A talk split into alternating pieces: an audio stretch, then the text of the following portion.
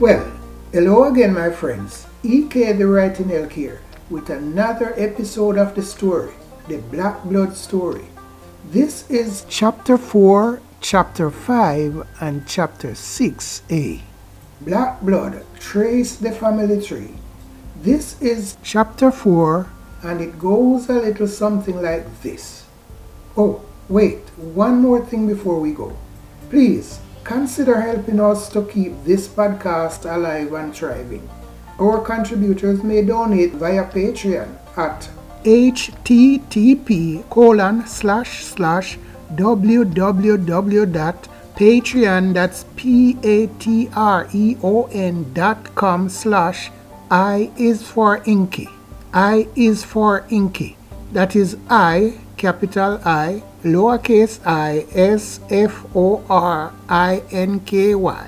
Uppercase i lowercase i s f o r i n k y. That's inky. Just like it sounds i is for inky. I i s f o r i n k y.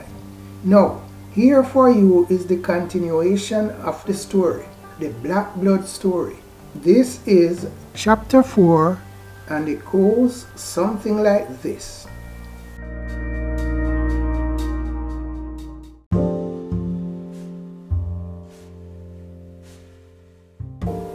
Meanwhile, Sadie Stars would have been going nowhere but up in those days. Her name was in flashing neon lights atop the Jamaica Calling Hotel. She was the madam there, some said. Others said she owned the damn giant. One way or the other, she was not one known to be missing out on a chance to get a good time on. And since Count Lasco and his entourage had been making it Jamaica regularly of late, and the Jamaica calling their Jamaican aboard of choice, Sadie has got opportunity aplenty to do what Sadie does best. She dance. Chapter 5 Chapter 5 Lasco rode into town. Think you have got trouble? Wait until you have got trouble. You will see. It was an accident. Everybody knew it, but the kid was scared. Behind all of the tough guy facade, Sergeant Kennedy could see that he knew more than he was saying. He was fidgety and sweating rather profusely. What was he afraid of? Was it the pinch of dope over the legal limits which he had on him when they brought him in? Or was there more to it? Sergeant Kennedy had gambled that there was more, and like always, this time too, he was right. Lasco was coming out of the washroom. The young man, as of yet unidentified, was going in. If only he had knocked before entering, like his mother had taught him to do, chances are none of it would have happened. Just as the count was reaching out to take a hold of the washroom door handle in order to pull it open, the door would have pushed open fast, knocking him smack dab on the knuckle, and it nearly broke the middle finger. You know, his favorite FU finger. In a couple of minutes he will be perfectly fine, but for the time being, it hurts like hell. The young man solemnly apologized repeatedly bowing the knees before the count and clasping his hands as if offering up a prayer. No problem, man. And the gold teeth grin was all that he got back from the departing stranger. The man whom he thought was just another of the many rich and famous house guests who in those times delighted in staying at the calling. The young man then went on to do what he had gone in there to do in the first place, while still ceremonying over what had happened. He did not pay much attention to the two people who walked into the washroom next, just others like himself who was there to do the same as he was there doing, he thought. But then, someone was to have grabbed him from behind. While the intruder was covering his mouth with one hand, the knife in the other, he, the intruder, reached down and then back up with the knife, slashing through the young man's right hand which by then had shifted from the supporting role it was playing to be attempting to protect the family jewel. The knife-wielding intruder took the jewelry, the chest, and all four fingers and part of the thumb of the right hand which was playing the guardsman role. While in the self-same motion, slashing up and through the abdomen, leaving the intestine washed in blood. partially digested food and other bodily fluid on the washroom floor. There was blood everywhere. Meanwhile, the other young man, Robbie, just happened to see it all as it went down. He was vending marijuana to help himself through college in the age of the partially legalized status of the wisdom weed. Five ounces was what was allowed at any given time on an individual person. Anything over that and one would run the risk of jail time for possession and transportation among other possible charges. Robbie always tries to make sure that he doesn't exceed the 5 ounce limit. He would meticulously weigh and measure in order to ensure he stay within the legal framework. Though everyone knew he was vending, whenever he was confronted on this, he would always say it was for his personal use. And since he was by all other accounts and indication a decent, upstanding and progressive young man, no one bothered him over a bit of the common weed. He too would wind up dead in the strangest of manner just days after the departure of Lasco, after one of his now regular visits to Jamaica had ended, and he was quite conveniently off of the island at the time of those happenings.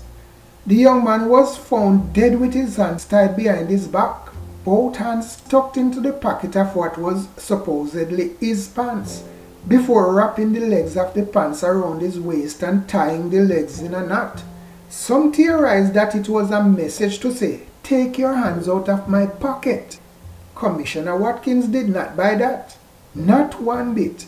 He had quite another theory. But, Chapter 6, Chapter 6a Tracing the Family Tree. Shirley Horton Simmet is the name a second generation American and one time governor of Pennsylvania. She was not the first in her family to be governor as it was to be discovered later. There was an earlier family member who was governor in Jamaica, along with a few other folks in their bloodlines who were rather prominent figures in society. Her son also was to become mayor of Pittsburgh four years ago at the time of these happenings her bloodline was traced back to Mandeville, Manchester, and the root gets tangled up and messy from there on. But the record showed that her great uncle, one Mr. Arthur Ferguson Matto, was once a member of the Legislative Council, MLC, representing the parish of Manchester, and his grandfather before him was governor. Governor Walt Baines was an Englishman, a plantation owner, and the king's representative in the colony. Governor Baines had a daughter named Ada. She would go on to marry a sailor who was also reported to be a soldier in the Haitian Revolutionary Army and who used to refer to himself as a thinker, sailor, soldier, and all-round nice guy.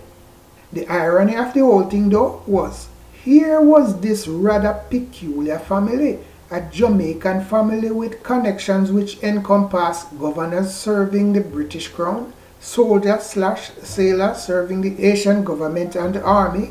Another family member was serving the Jamaican state in a very high office at the time, and yet others who were serving in varying roles in the great big USA. But that is the Jamaican quilt for you, out of many, one strikingly amazing people. Arthur Ferguson Matto himself did not have any children of his own, however, his sister Melda had two daughters, Elise and Rhonda. Elise married Marcus Peart and bore him two children, Lascelles and Lisa. Marcus died leaving his wife with two young children to raise on her own. She did not grieve very long for him. Within a year she would have been married again to Arville Kennedy. She went on to bear him seven children. Rhonda married Alfred Freddie Horton they went on to bear many children, Arthur, Walter, Anne-Marie, Sadie, and Joe among them.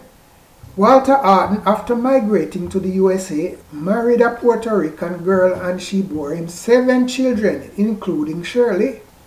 Shirley would then go on to marry Les Smith of Smith's Wood Pulp and Paper Products Inc. And they have three children, two boys and a girl. Shirley then went on to become governor of the state of Pennsylvania. her son Clinton would follow her lead into the political arena later when he was to become mayor. Out on the plains of St. Catherine and the approach into Spanish Town as one travels north out of Kingston is the location of a large lot of land which holds the Jamaica Police Academy.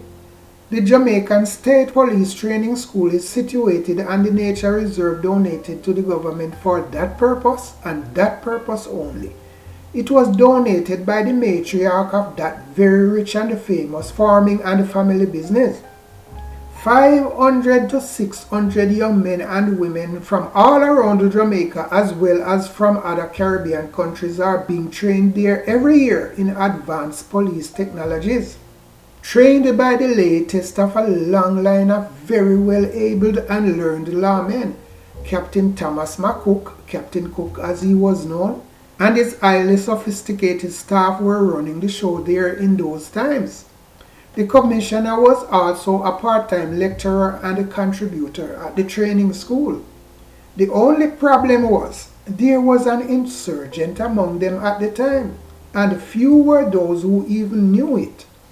To make matters worse, another agent or counter-agent was also sent in to track him, watch him, protect him, and if needs be, kill him before he gets busted. Who was behind the planting of these agents was anyone's guess, and guessing was what some was doing, not the commissioner though. Let all others guess and speculate, but facts are what the commissioner pursue and utilize in his practice. He was not about to go changing his methods at the winding up end of his career. As it turned out, that was the very last case which the commissioner had was to wrap up before he was to have retired from his career in law enforcement. That's it for today, my friends. Thank you for lending me your ear chime again. Come join us again next time when we shall bring you yet another episode of the story. Until then, take care of yourselves and do the right thing. I remain your best friend, EK the writing elk, and I am out.